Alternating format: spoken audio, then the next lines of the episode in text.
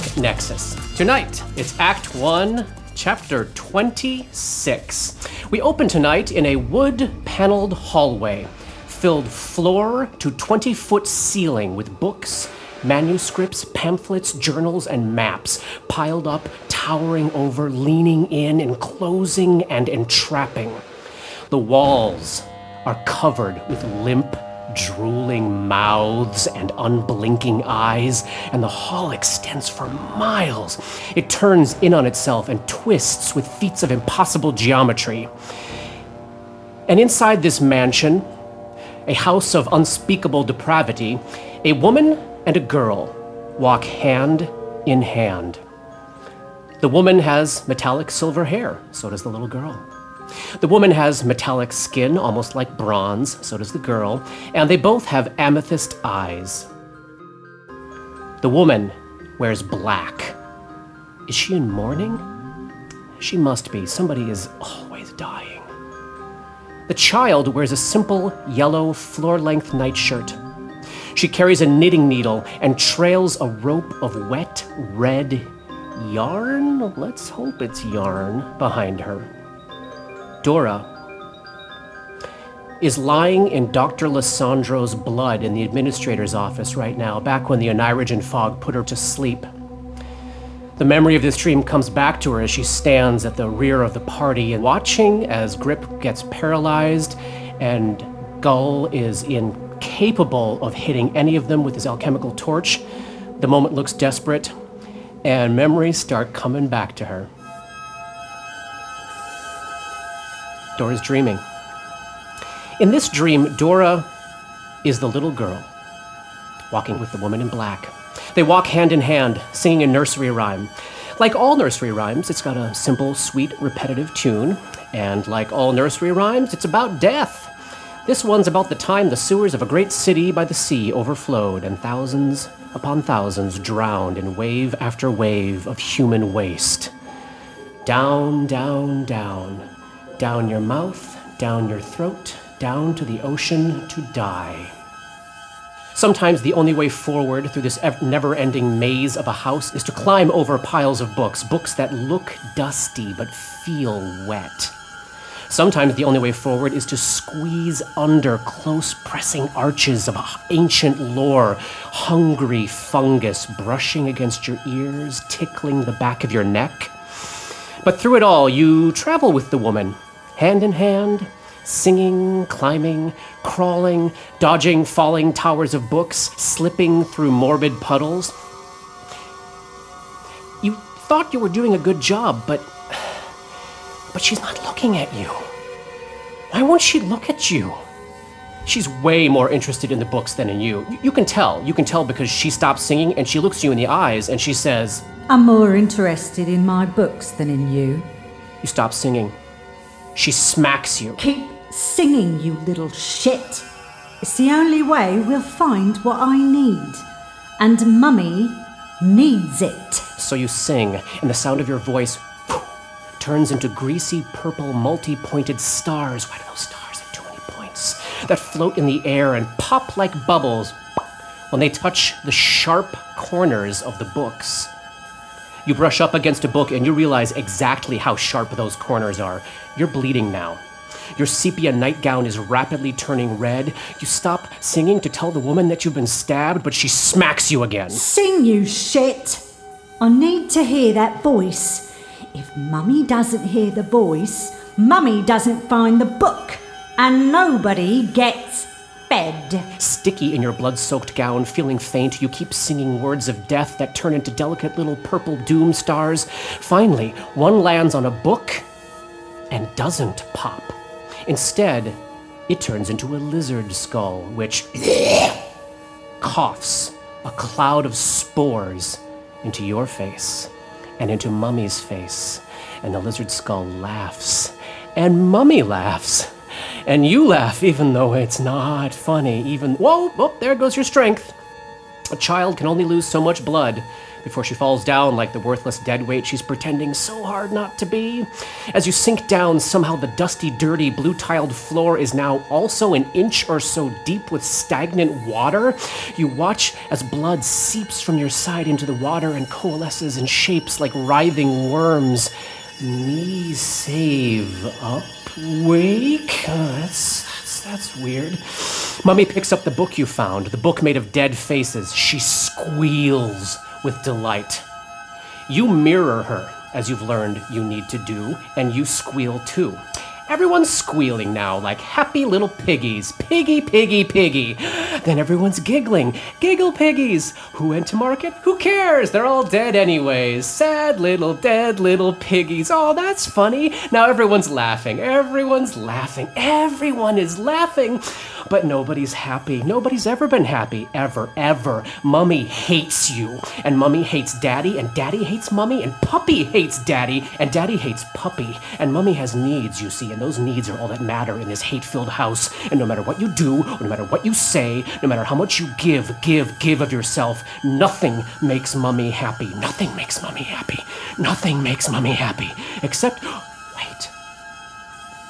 Mummy reaches into the book and pulls out a baby girl.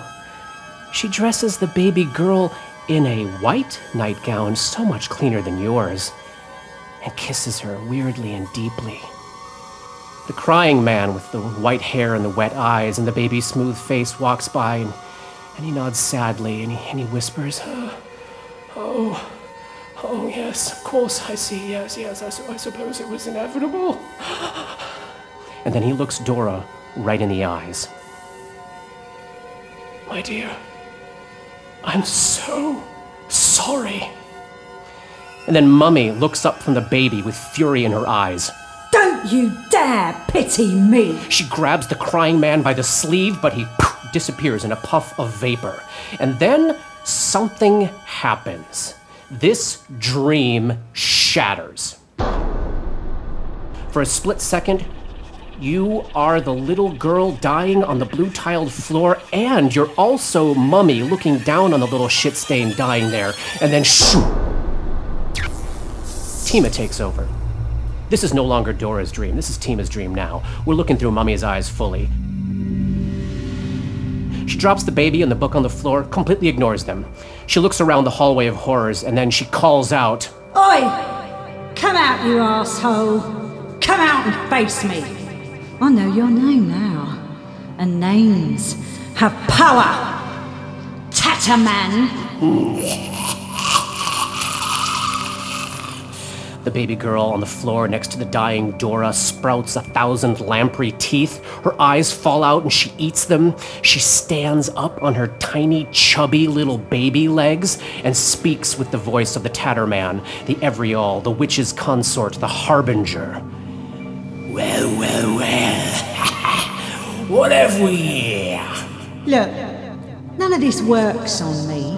It's literally impossible for you to scare me. So listen to me before she wakes up. Oh, oh, I love it. Love it, love it, love it, love this. Turning on your own self, are ya? Oh, so sweet. So delicious. I'm stronger in here than I am out there. Stronger than she is. I believe I can help you. Yeah, yeah, yeah. But you have to help me. Look me in the hollow, bleeding sockets where my eyes once were, woman. And tell me you think I ever help anyone. The little Dora girl on the floor makes a faint moan and reaches out a feeble hand to her baby and mummy, trying to say something, trying to intervene. What's she doing? Dying? Who cares? Listen, I can give you information. Every time she sleeps, where they are, what they're doing, what they're planning, I'll tell you everything. Oh, yeah, you got a taste for me? They're weak. They've practically given up. They've just been sitting around, reading books, making toys for children, talking about their feelings. It's pathetic. They're playing house. They're settling in. I thought at least Rick Tusk had a fire in his belly, but he's been reduced to holding hands with the idiot cleaning lady and apologising to her. Look, they're ripe for the plucking, and I can deliver them right to you. Do we have a deal? Baby's bloody eye sockets narrow as the Tatterman stares up at Tima. Yourself, ain't ya? What do you mean? You're used to being in control, ain't ya? You like it? You think you're good at it? I believe I know when I have some leverage. Leverage? You think I need you? My work here is almost done. My volunteers are doing their duty, and soon all this will be mine. Listen to me. Now you listen to me. You are nothing. You have nothing. You amount to nothing. I look forward to your transformation. Now go back to your dream, little piggy. Shoo! And the blink of an eye, Tatterman's gone, and it's Dora's dream again. Except that now Dora is Mummy, and Tima is the useless, shitty little child dying in a blood soaked shift on the first floor hallway of Iris Hill. And then, like that, the little girl dies. God! My God, it feels like such a relief to have her gone. Finally. And you pick up the perfect new baby girl from the filth of the floor, Dora, and you sniff her. She smells like poppies and tears. You shove a knitting needle in baby's hand. It's stabbing time.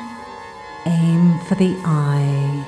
And inside the house of a deranged hoarder, two women walk hand in hand, down, down, down the hallway, down to the future to die.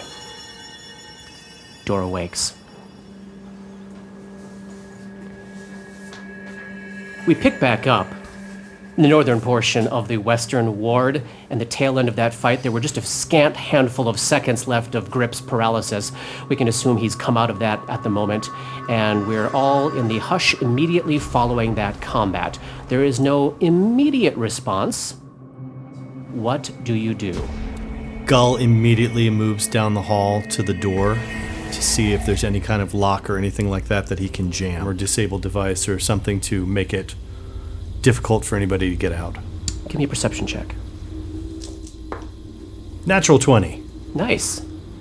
So this door opens into the room. It does not seem to be locked. There would not be a quiet or easy means of. If the door opened out into the hallway, you could obviously set something on the outside of it. You, boy, to get your tools out and mess around and try to jam the lock shut on this side would be possible. It would take a little bit of time. Now that you're closer to the door, though, you can hear a little bit more clearly what's going on in that room. You would guess you're hearing the sound of two to three more ghouls. You hear the sound of what sounds like a person moaning in pain, and you hear occasional yips from like a fox. Another fox? That's what you hear. Uh. Now you hear the meowing of a cat. Pained. Gull. Gull. Now there's a dog barking. Oh god. Gull Gull backs away from the door and and quietly shares what he's experiencing. With everyone? Yeah. Are there more of you here? Reynard, do you have brethren here at the asylum? Hi, Dora. You should tell them what you dreamed. They should know that you're a liability and are trying to defeat them. Wouldn't that be best for everyone? I absolutely intend to tell them that. But Why are you waiting? Right now. We have more immediate issues to deal with. Nothing matters, Dora. Nothing matters at all. Then why does it matter whether I tell them or not? You're not very tricksy, Dora. I can be. You can be what? Keep your voice down. What? Uh, we got to get out of here. We, we, we're about to di- get killed by all these ghouls. Well, if you don't care about the fox in that room, then we'll move along. discuss this later. Dora starts inching down this corridor that she's already in. North. All right. Yeah, we're the four, the three of you are clearly seeing a break of some sort happening here. She does not look great. Dora, Dora, come here. Um, I'm going to actually follow down the hall Yeah. with her and um, not make any. I'm not like grabbing at her or anything. I'm just kind of staying close. Where are you going, Dora? I thought we were leaving. That's not the way out. We gotta make sure that we're safe behind us first. Can you hold on a second? I'm drinking. I'm drinking a potion of cure moderate wounds. Yes. We're not going to be safe behind us. Oh no, what'd you get, Robert? I'm at 18 now. Okay. Go. where are you at? I'm down 10 and I have almost nothing that I can do at this point. Seems like a great place to make camp. Well, maybe the, the courtyard would be nice. Perhaps through this door. We Do you should have at the- least listen to it and see if there is anything we can hear on the other side of it. Fine. Gull like squeezes past her to try to like get over there and listen. 20 or 21 for traps. Door's a normal door, not trapped, not locked. You hear maybe a distant crashing of waves on rocks, but it sounds like it's far away. The rear entrance. Possibly so. Can I stealth the door open and just peek? Yeah, give me a check. Okay. 18 plus 9 27. You edge the door quietly open, Gull, and you see a roughly 20 foot by 20 foot square room, unadorned. Looks kind of like uh, a back foyer or something. Undecorated, very utilitarian. The left wall, this west wall, is a massive pile of rubble. Seems like a collapse happened on that side of it. Directly across from you, 20 feet to the north, is an open doorway that seems to lead outside. The top of the door frame looks like maybe part of the building collapsed above it during the earthquake and crushed the door. So there is yellow fog just roiling and dancing and freezing right outside the threshold of that doorway. Though it's only edging into the room, maybe about five feet, it's not doing what you saw in the main entrance hall of trying to rush in infinitely, mm-hmm. but you can tell it's the, it's the bad fog, it's the thick fog right outside that door. There's also one more door on your right heading to the east. I will like gesture to everybody to just hold for a second. Yeah. And I will go in and listen to that door. 24 or 25 traps. On the other side of that eastern door, you hear distant sound of maybe a couple people talking, sound like male voices. They sound like they're probably 50 or more feet away from the door. So you're, it's not like you're hearing somebody right on the other side of the door. Does that make sense? Mm-hmm. Yeah, kind of further away and maybe off to the right, to the south. Which, as you as you're starting to put together the geography of the north courtyard, they might be around where you might expect the door that goes from the kitchens into the courtyard to be. Excellent. So you'd guess the kitchens are probably on the other side of that door. As you're standing at that door, listening into, we'll call it the kitchen area for now, you do hear something slithering around pretty close to the northern door inside the fog. It's not moving towards you, but it's, maybe it's like pacing around. It sounds like something, I don't know, maybe either like maybe snake, like wet snake like, kind of slithering around on stones. That's What kind is a of snake pace? I know, right? That's what it sounds like it's doing. Pacing snake. Um, I will. I will uh, come back the way that I that I came and Yeah. sneak back and let everybody know what I heard. Great. And, to catch up those of you that are back in the hallway here, this is another instance like, you know, you had that huge fight with the hungry flesh with all the gunfire and stuff, and the ratlings in the next room were like, Like, whatever. "Eh." Uh, so far, it seems as though You know there are ghouls very nearby, but maybe there is just enough sounds of combat and screaming and weirdness that you have not yet done something that would trigger their curiosity. But who knows how long that lasts. Yeah. Th- This way seemed to be to the kitchens, and uh, I, I heard some voices over there. So maybe we go that way. It gets Let's us at away from least the go ghouls. somewhere we can talk. Put some distance between us and the ghouls. Is this door a door that we could jam, or you know, make it so that it would be not easy for someone to follow us this way? The door that leads into the back entrance, the back antechamber, essentially would open into this hallway. So again, no, it's designed to be fortified from this side, the side that you're Got currently it. on. Okay. Okay. Again, that was that's what Gull suggests that we move that Yeah. way and and get out of this ghoul infested area. Dora so. agrees. I'll follow that. Yeah. All right, so we're going to move into that back antechamber Yes. as a group. Great. Toward the sound of slithering. Wet slithering. Wet The slithering is and outside, mastication. though. It's not. It is outside. it is outside. It is not right here. So this must be the tower we're seeing the edges of there. On the the west there, Mm-hmm. yeah, Slithering was from here. out that northern door. Yes. So could we close Voices that were door? from here.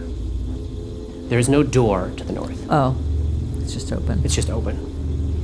And is the plan to move through quickly and quietly? Is the plan to, I think so. Yeah. yeah? All right, who's taking the lead?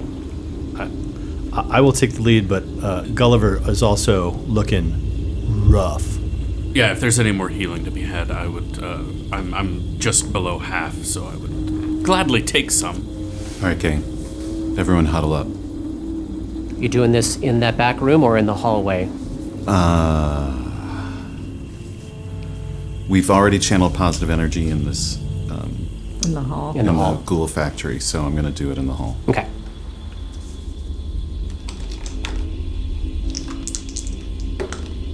Good, 11 points.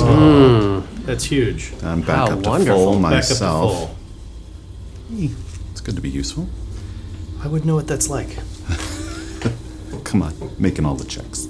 All right. Made like uh, made moving. like 17 or 18 perception checks over 20. Yeah. That, okay. Yeah, so last you are doing your rogue job here, even if you can't fight in combat so well. I can't. Yeah. Literally, his senses have come alive because he's so close to death. So terrified. He's absolutely terrified of everything. All right. So uh, then I guess we will go into the room and then uh, I will slowly open that door and try to see if I can see what I can see. Yep. Give me a fresh perception check there, Gull. Another perception check. Oh, you know it was coming. Natural one. Oh, dear. Everybody talked about my perception. I know. Now it's in the that's room. my problem, Do I need to make a stealth check to open the door or You're good for the moment. okay. So you, you sneak that door open, and you do indeed see the kitchen. There's a row of fireplaces on the northern wall there on your left hand, standing among heaps of barrel sized pots and cooking implements in this ruin of a kitchen. You can see multiple doors heading to the south, a couple doors heading to the east, and big chunks of that northern wall have collapsed. And the first thing that you see when you start edging that door open is that there is a ring of rocks laid out in the shape of a circle around the fire pit and giant food cauldron immediately on the other side of this door. The sound of talking that you were hearing is definitely coming from the south. There's two doors that go south there. Let's call both of them open. You can hear the sound of two or three guys talking. Not whispering, but talking and talking in low voices. They're Do I just saying, recognize their "Praise, praise." language or Uh, they would be speaking in Taldane. okay? Yeah. But I And can't. no, I and can't they make are- out what they're saying or anything. No, not really, not really. But they are not like just standing there muttering praise or Xandaluses or anything like that. They seem to be having what, what sounds like a normal conversation, but it's very low and, you know, in another room. Okay. I open the door the rest of the way, Yep. uh, and then sort of gesture to follow me and go around the stones. You're not going to cross the line of stones. Correct. Okay. Although he, Gull will kind of like take point at his eyes and look at it and be, kind of make a gesture of like Is there like anything weird or magic? Can anybody see anything about this? Right. Uh, nobody sees anything with their normal senses, and if we do want to cast some of those detect spells, those would be audible to the people in the next room. Oh, Maybe not. Let me make sure. So at this moment, we're in the marching order we've got, which is what? Which is uh, Gull, Grip, Dora, and Ray. We're going to edge into this room, avoid crossing the line of stones, and then wait for Gull to check out these doorways. Does that, sound, does that sound right? Dora summons to mind the image of a ringing bell and piques her curiosity. No sound is made. Excellent. Oh, right, you don't have normal components. Don't.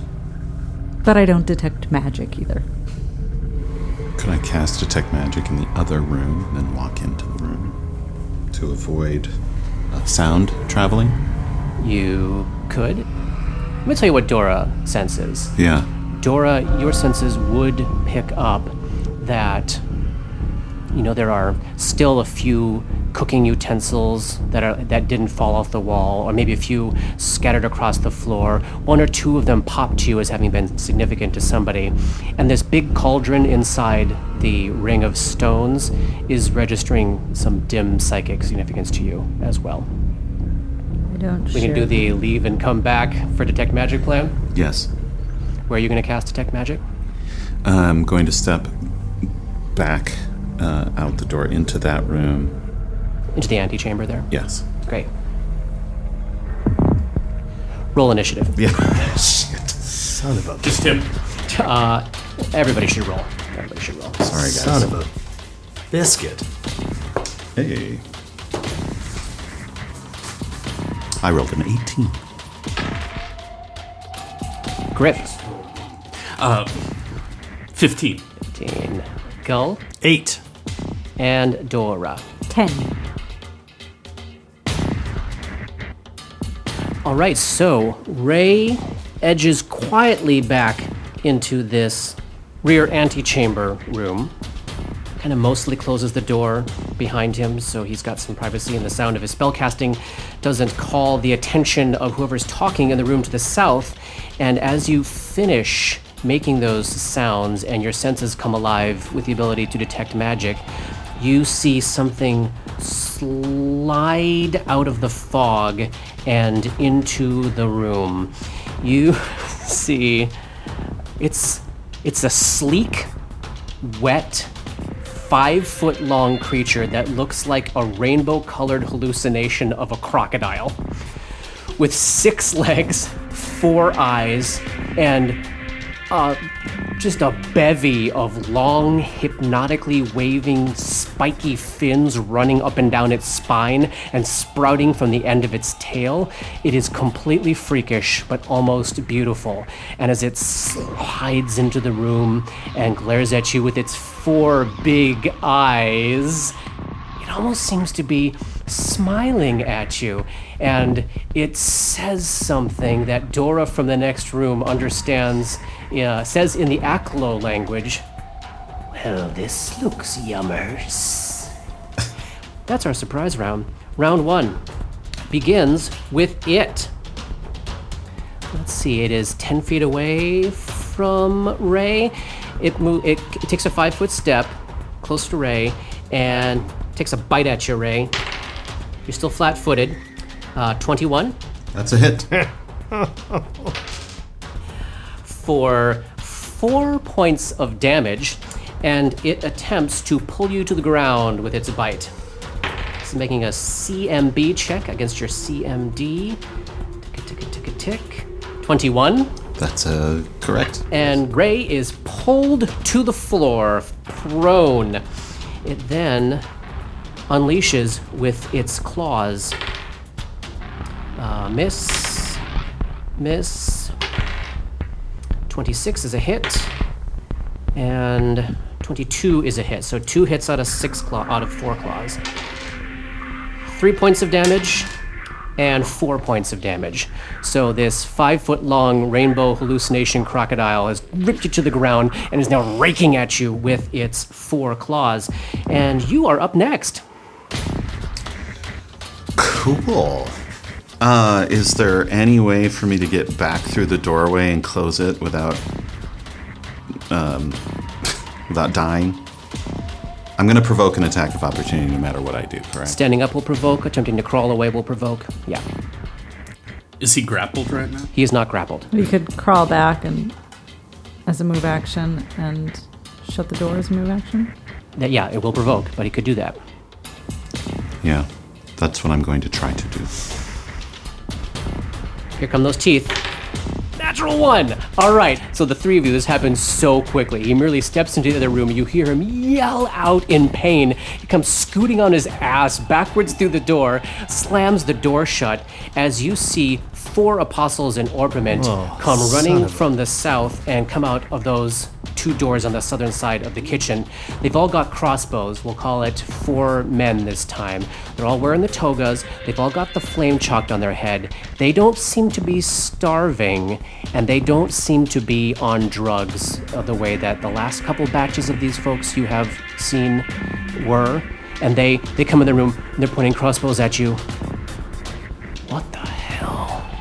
I, I've seen the sign. Praise, Praise. praise to Sandalus.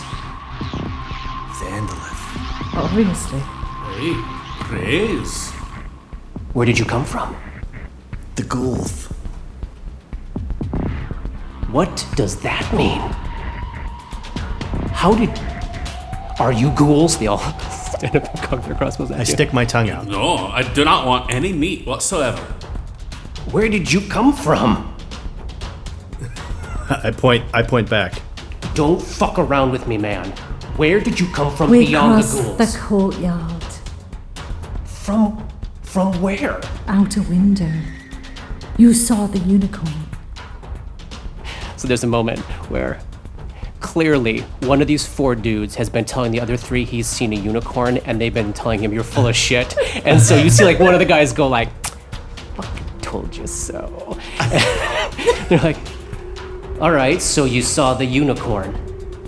Yeah, did this to me as we were running by. That's a nasty ass wound, man." But I was able to convince it to let us pass so we could find you all. What window did you use to get into the courtyard? I I don't know. There was like uh, big curtains and stuff.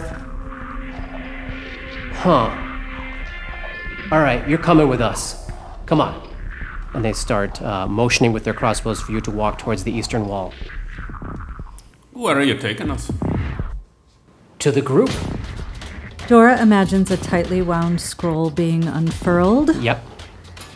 and um, thinks about how much better she is than all these shits, their crossbows, and, and detects thoughts. This takes three rounds, so whatever the rest of the group decides to do, she'll go along with it, but she's concentrating on this.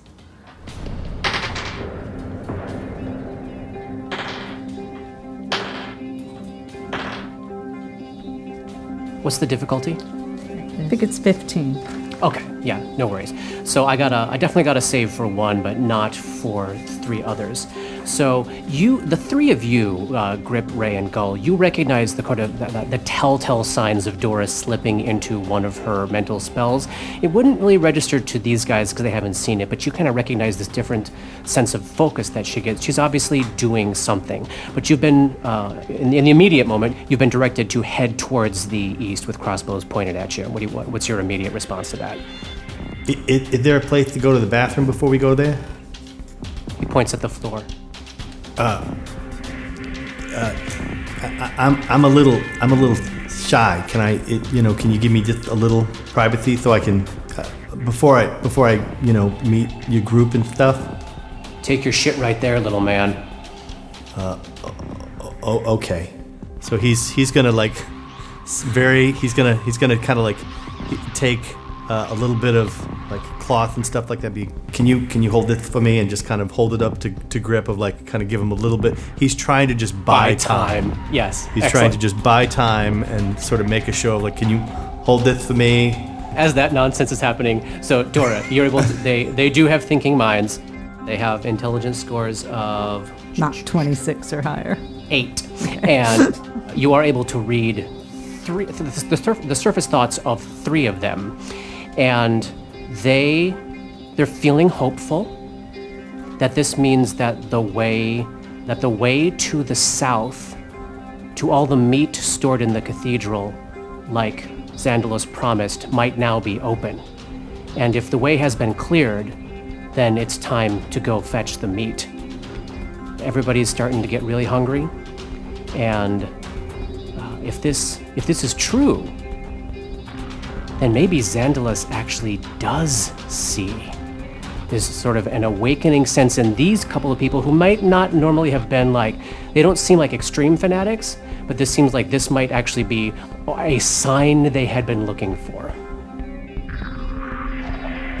So we could possibly convince them to go out into the courtyard. That it's safe. Maybe? Maybe so? Maybe not. Right now. So Gull is fumbling and fumbling, and he's kind of like doing like a little like grunting and stuff, and he's like, No, I, I, I. You all are watching. I, I can't. and he gets himself back together and stuff, and Were there takes windows? his. Always dignity. Were there windows in the library? Yes. I would appreciate it if you would not point that fucking crossbow right at me. Put it the fuck down. Then go through that door. So one of them leads the way and opens up this door, and you see a kind of Can I make an intimidate check with that? yeah. 15. Okay, so they're giving you they're giving you a, a bit of birth. Uh, one of them scampers ahead, opens up this door. You see what looks like it's probably a larger room ahead.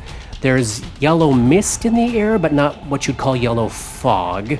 There's definitely the sign signs off to the right of a whole bunch of fire This is through this door. through the uh, door on the eastern wall towards what you would assume at this point to be the large hall that you've been heading towards. You see the sight of a whole bunch of fire, the sound of a whole bunch of fire. You smell that kind of charcoaly burning wood scent, kind of a, a wash of unwashed bodies, and they're gesturing you towards that door with their crossbows.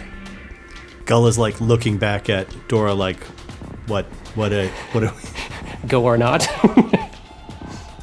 They're, they're going to want to go into the courtyard. Who? Who? Their salvation will be there. Gull Just is as totally we found confused. it. yes, yeah. All right. Door Uh, doesn't look great. Door doesn't look great, uh, and this door doesn't look great. Gull uh, decides uh, he has he has had his alchemical torch in his hand because nobody knows, knows what what this is. is. Yeah. and he's like, um, Uh, yeah. Can I ask you like one question? Yes. bang, shoot him in the face All right. because he's like, we're not going through that door, and Dora does not seem to be making any good decisions right now. so before we get into into any kind of actual place where I won't be able to be effective at all, maybe I'll at least get one shot on one of these guys. Okay, so number four is over here by one of the doors on the east wall? Let's say we've got number one inside this open doorway here. We've got number two and three right in front. Well, not number three. Number three took a step back because intimidated by grip. Oh wait, so we didn't we didn't even move forward at all or anything like that. We're still just back. I mean, the squatting was still happening right around that area, Okay. right there. It was it was a pretty effective and bizarre uh, diversion.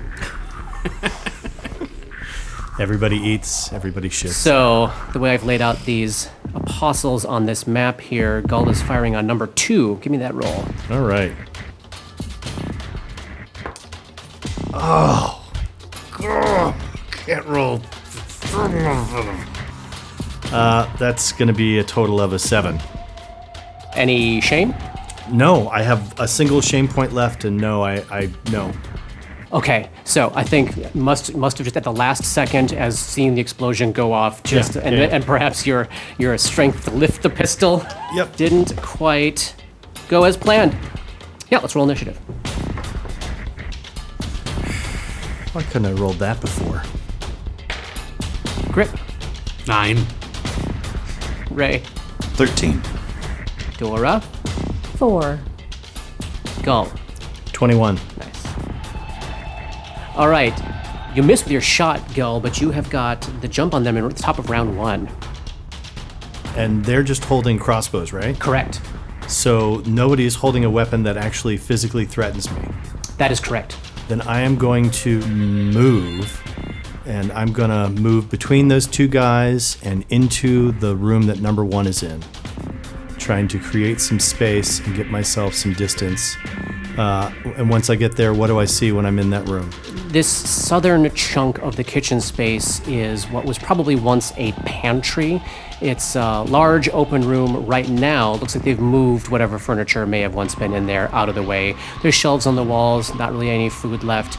There's what was obviously a door to the south that has been deliberately filled up with wreckage and rubble and wood and stone as to block it off. And then one small side door to the west that looks like it goes back out into the courtyard, but it's behind a low barricade where people could fire crossbows over. So one door outside completely blocked, one door outside that looks like it's barricaded to make it difficult to get in and out. As I'm moving, I will draw my dagger, and when I get closer to the other door, no, I'm going to put myself right up against number one so that I'm right next to him. Sweet. So you ducked through the door on the east side, and you have edged in right next to Apostle number one, who is Yep. menacing Dora through an open doorway with a crossbow. Yep. Fantastic. That is what I've done. They are up. I'm going to do them as a cluster here. Number four, all the way across the room by the door, calls out into the room. We need help up here! We need help! Everyone come! And you start to hear the sound of a large amount of people mustering. Oh. Dozens door upon behind dozens of people. Number two doesn't really understand what just happened, except he seemed to have survived some sort of magical explosion. He's freaked out. Take a five foot step back. He doesn't understand what's going on with the sickly guy and the hand cannon. And the immediate threat right now is Grip. He takes a shot on Grip with his crossbow. Uh, 12, that's a miss. Miss. Number three does the same. 14? Miss. Miss. Number one is adjacent to Gull, he sees you threatening him with a dagger. All right, he will take a five foot step back away from you, opening the path of this doorway here. Take a shot at you, Gull. Seven. Yes. All right. And then none of them are threatened right now, so they will all take a move action to reload their. Oh, they did that? No. Everyone's real close. All right, drop. They're going to drop their crossbows and draw the little club equivalents that they have. Some of them have crowbars, some of them have table legs and that. And, that. and then Ray is up. I'm going to provoke an attack of opportunity mm-hmm. to get in the room here. So stepping through Dora's square, through the doorway into the room where Gull is at, to close with Apostle number one. And let's see, as you come through that door, he will take an attack with his crowbar. Natural 20. Backed up with a natural one. So just a regular hit. Regular hit. Ah, seven points of damage. Wow. Yes, hitting hard. Hitting hard. But you have made your way around to the other side. Did you want to take a swing? Yeah. Oh, uh, let's see. That's an eight. I'm gonna make a. I'm so ashamed that I moved into this room to be useless. Uh, that's gonna make it a thirteen. Dodges out of the way. Dora. Oh no, Grip. Grip. Sorry. Face goes slack, eyes rolling to the back of his head, cracks his neck, and he takes the cleave feat and will take a five foot step and make a preliminary attack on number three. Okay. Uh, so he's and he is he is continuing to use Red Destiny. Okay, excellent. I will add uh, appropriately. Natural one. Oh no! And the cleave feat requires you to land a, a first hit, right? Is that how It works? does. It does. Um, so uh, yeah, my armor class is lowered by two for the next round. Gotcha. All right, Dora, you are up. I saw number one attack Ray as it moved through its threatened area. Yes. So I'm gonna go in that room and head to the corner, unless there's a reason that it's not safe. No, that would put you right between the fully blocked doorway and the barricaded doorway. So that looks like, hey, if any place around here is at least safe from incursion from the outside, it might be there. And you're far enough away from all of the apostles that none of them are threatening you. Uh, then I'll try to cast telekinetic projectile on number one. I know he's in melee, but unless I can see number four through the door, but that's probably too far away. Yeah, and the angle's not good. Uh, it's a 16 minus four is 12. I know it doesn't hit. 17 That's a hit. Clock it with the rubble. for two. damage. As a rock smashes into the his left shoulder there. Then it's everybody in the other room. Jeez. Here's what starts to happen. There's going to be, as these doors get open on this east wall here, you're going to see what, at first blush, is going to look like a couple of dozen people. Seconds beyond that, you're going to see, you're looking at upwards of 40 people streaming into this room many of them wearing these apostle and orpiment robes and carrying weapons. Not every single one, but you'd say maybe about a third of these 40 plus people as they pour into this room. You can tell right away that uh, if you continue to fight this fight the way you're fighting it right now, they, they will probably kill you. They're streaming in in an effort to subdue you. How do you think you're going to respond to that? You're gonna go down with a fight? You're gonna let them? Uh, Dora's standing next to a door to the courtyard, yeah. yeah. I mean, it's it is half blocked with a barricade. It, you have, we won't have to climb over it to get out. We can't fight. We don't have enough hit points. Whose turn is it? We'll go loosely with Gull. Gull, what do you do? He is going to. Oh man. Would we be able to get out of that door into the courtyard again? The one that Dora is standing next to? Yeah. Either a full, either a move action to negotiate that, or an acrobatics check to do it as part of a move. Um, It's nearly chest high. Gull's gonna yell out, uh, "We gotta go!" and he's gonna start to move back to that as a move action, and then as a standard action, try to basically put himself in the way for Dora and Ray to start to, to move out- block to that block it, yeah. exit. All right. Apostles are up. Number one swings at Ray. Mm, Ping! Number two and a three are going to take attacks at Grip. Uh, miss, and oh, that's probably a hit. 17? Um, yes. Was what was the first one? Because I, I am lowered by two. It was below 10. okay. but yeah, second one hits. Only three points of damage from that crowbar bash. Number four is opening those doors up to let the mob race in. Grip, you're up. I will do a full withdrawal, I guess. So you can withdraw from number two and three that you are adjacent to. If you want to head back through the door into the room where everyone's trying to escape, you are going to have to go through that doorway and provoke from number one. You want to do that? Yeah. Okay. Takes a swing. 13? Miss. Yes. Okay. Grip is down in the pantry area, also providing a line of defense. Dora. Oh, do I not want to be the first person out that door, but I will negotiate the barricade. Give me an acrobatics check. We'll just just to see how long, uh, how much of a move action it takes you. An 11.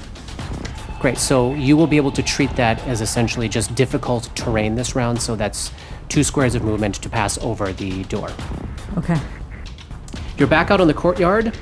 It is that same situation if you can't see further than 20 feet ahead of you. So I can't see that door opposite the one we came in originally in the ghoul area. You cannot see it, but you do know it's there. You know that there is a door, you would guess 25 feet ahead of you, so like just out of your range of vision. I can take another step. Sure, Do I see it? you do. Then uh, I'll I'll move far enough to see it. Yep. Then send a message Ooh. to Gull I can see the door opposite the one we came into in the ghoul area. All right. A mob of apostles streams into the eastern half of this room. In the back, so through these two open doors that now go back into the Great Hall, at the back of this mob of people, you see a young man in a doctor's coat, kind of like jumping up and down, trying to see over the heads of everybody else that's running into the room. Picture like an X Men first class era James uh, McAvoy? McAvoy, yeah.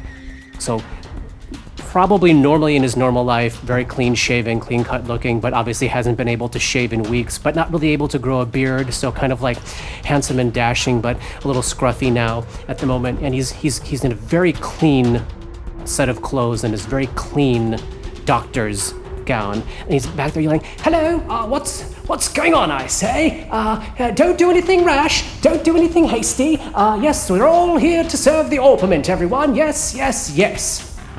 Gull, Gull uh, goes out the door. give me an acrobatics check. Uh, natural one.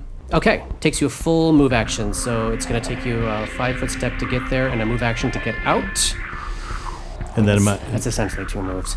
Um, all right. Well, then that's that's outside, What I, you're yeah, outside. I'm outside. So you can see Dora. Dora can see the door, and you're just outside. Uh, you can, Dora can see the other door, the door that you're heading towards. And Ray,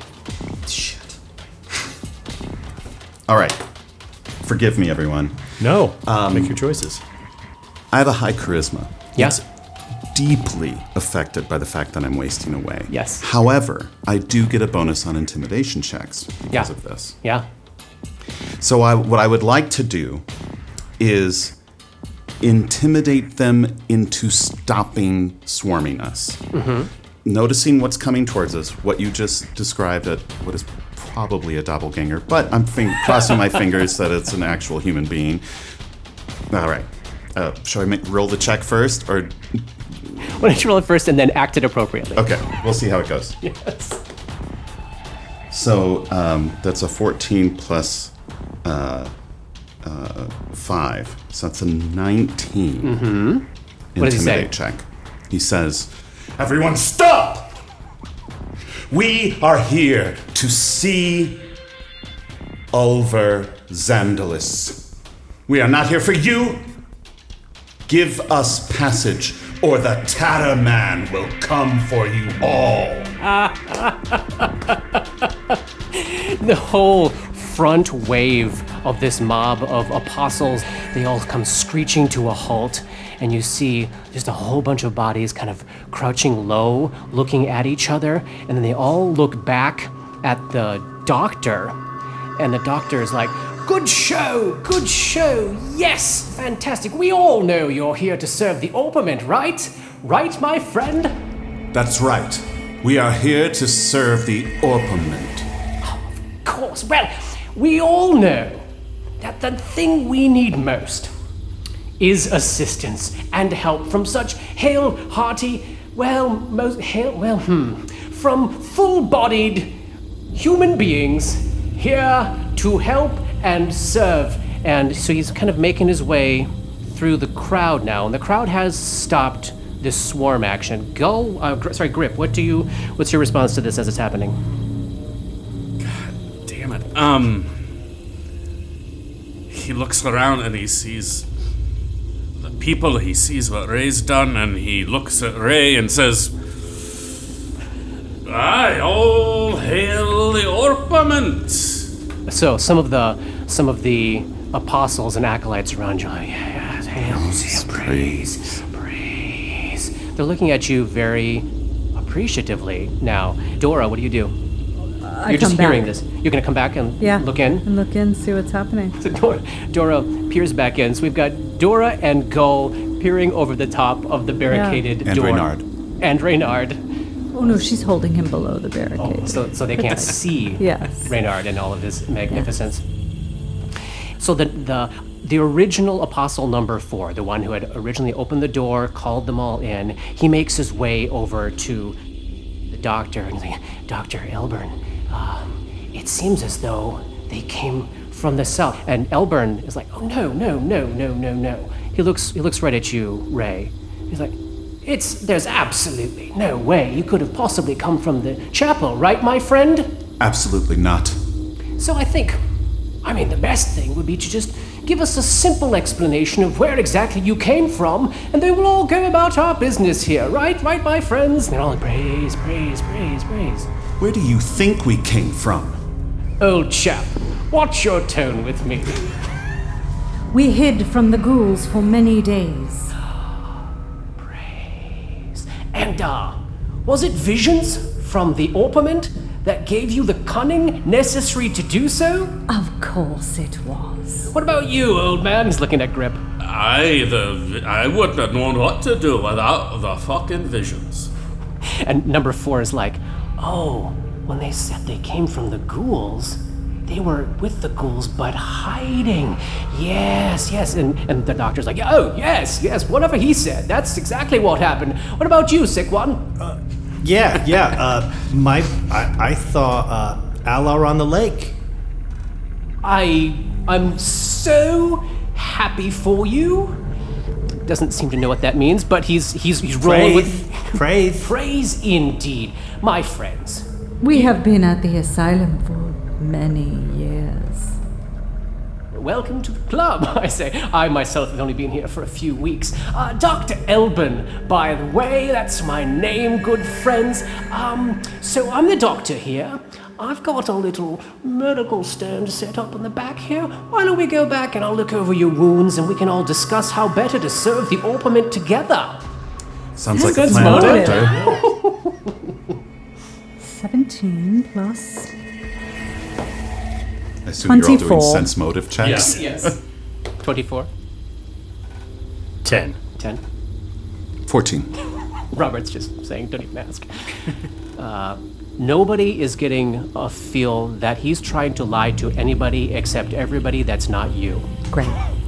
He is, We in would- fact, like he is working overtime to transmit secret messages like, just shut the fuck up and follow me and you might survive. Dora sends him a message. Oh, yeah, yeah.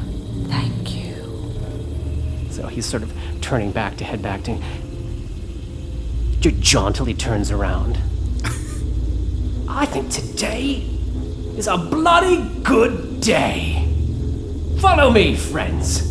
And he leads you back into. Uh, I'll pull out the map here for you. So you. we're literally like threading our way through like this through just horde some, of people. like somewhere near 40 to 50 apostles. Let me tell you about the large hall. Are you all able yeah. to see this map here? Wow. So this door down on the other end, instead of double doors that go into the south, you would guess it's probably going to lead to the room of pitch blackness. Make sense? Mm-hmm. is a door on the west wall of this room that you would guess is probably only like 25 feet away from the easternmost windows in Lysandra's office. It's like just, better option. Exactly, just a little bit out of sight. Okay. But this room, okay. This gigantic space might once have been a cafeteria or assembly hall. Now it is the village of a savage tribe. There are wildly burning fire pits standing amid yellow tents and scrap structures. Portions of the western and northern walls have collapsed, but ramshackle barricades have been risen up to surround them. On the east wall, there are two sets of wide stairways climbing to the floor above. Around the stairs, the, around the entrances to these stairs, you see over a dozen bodies have been crucified to the walls. Just trails of blood coming down from where they've been, like actually nailed into the walls. Every single one of them has a dirty linen sack cinched around their head and pulled tight. You see men, you see women, you see children gathered around tents, gathered around cook fires, gathered around little cots, gathered on blankets. Some of them wearing robes, some of them not. Some of them wearing clothes, some of them not. Some of them looking pretty hearty and well fed. Those are the ones probably wearing the yellow robes who are kind of walking around the, the slums of this large hall with cudgels in hand, looking like perhaps they keep the peace. So we've got basically this room is extremely huge. You can only see about 40 or 50 feet ahead of you at a time because of the yellow uh, fog seeping in here, but you get a sense of its size as you're brought through it. It's well over 100 feet uh, north to south and probably 70 or 80 feet east to west. It's a very big room. There's this tent city, there's these barricades on the west, and you see there are apostles and orpiment stationed at these barricades here with crossbows trained out into the fog of the courtyard. It's kind of a big hole that they've attempted to barricade with stuff, but it seems uh, pretty sketchy and like they maybe keep people there watching at all times. Nobody is anywhere near the doors in the south that you would presume lead to the room of pitch darkness. The sort of notable thing, the thing that Dr. Elburn is leading you to, is in the northeast corner of the room, there is what looks like essentially a hospital tent has been erected.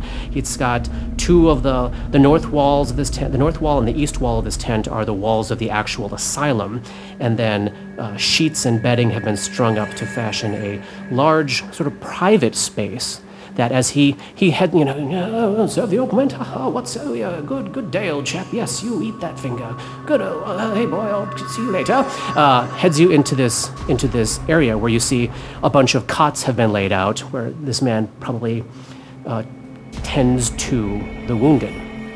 And as he gets you back into this area there uh, he's been putting on this amazing show of confidence and ease as you get back into that area there and you close the flap behind him, he collapses on a cot.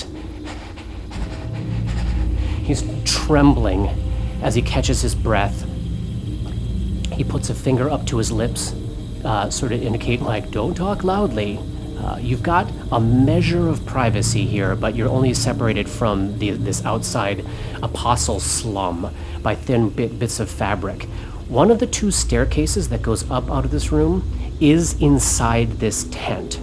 And he gestures with a finger a little way up the staircase, and you can tell it only goes up maybe uh, to like a, a first landing before it meets a collapsed bit of rubble. So there's no way to go upstairs here, but you can tuck yourselves maybe like it's like about 20 feet back up this staircase to get just a little further measure of, of privacy there.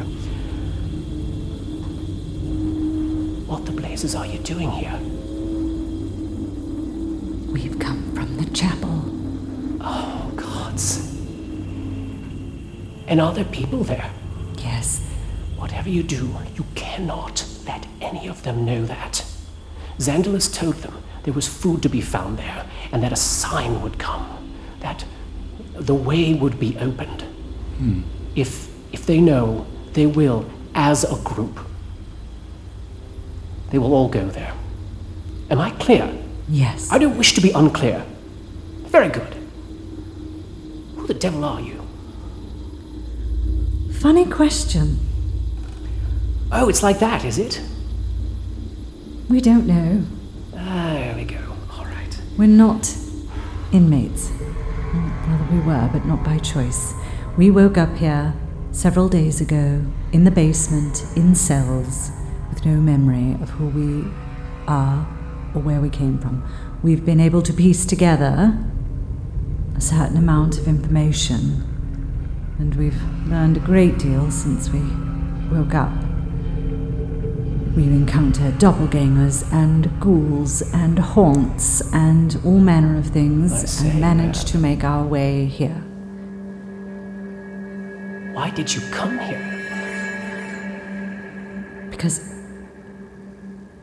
the Tatter Man must be stopped.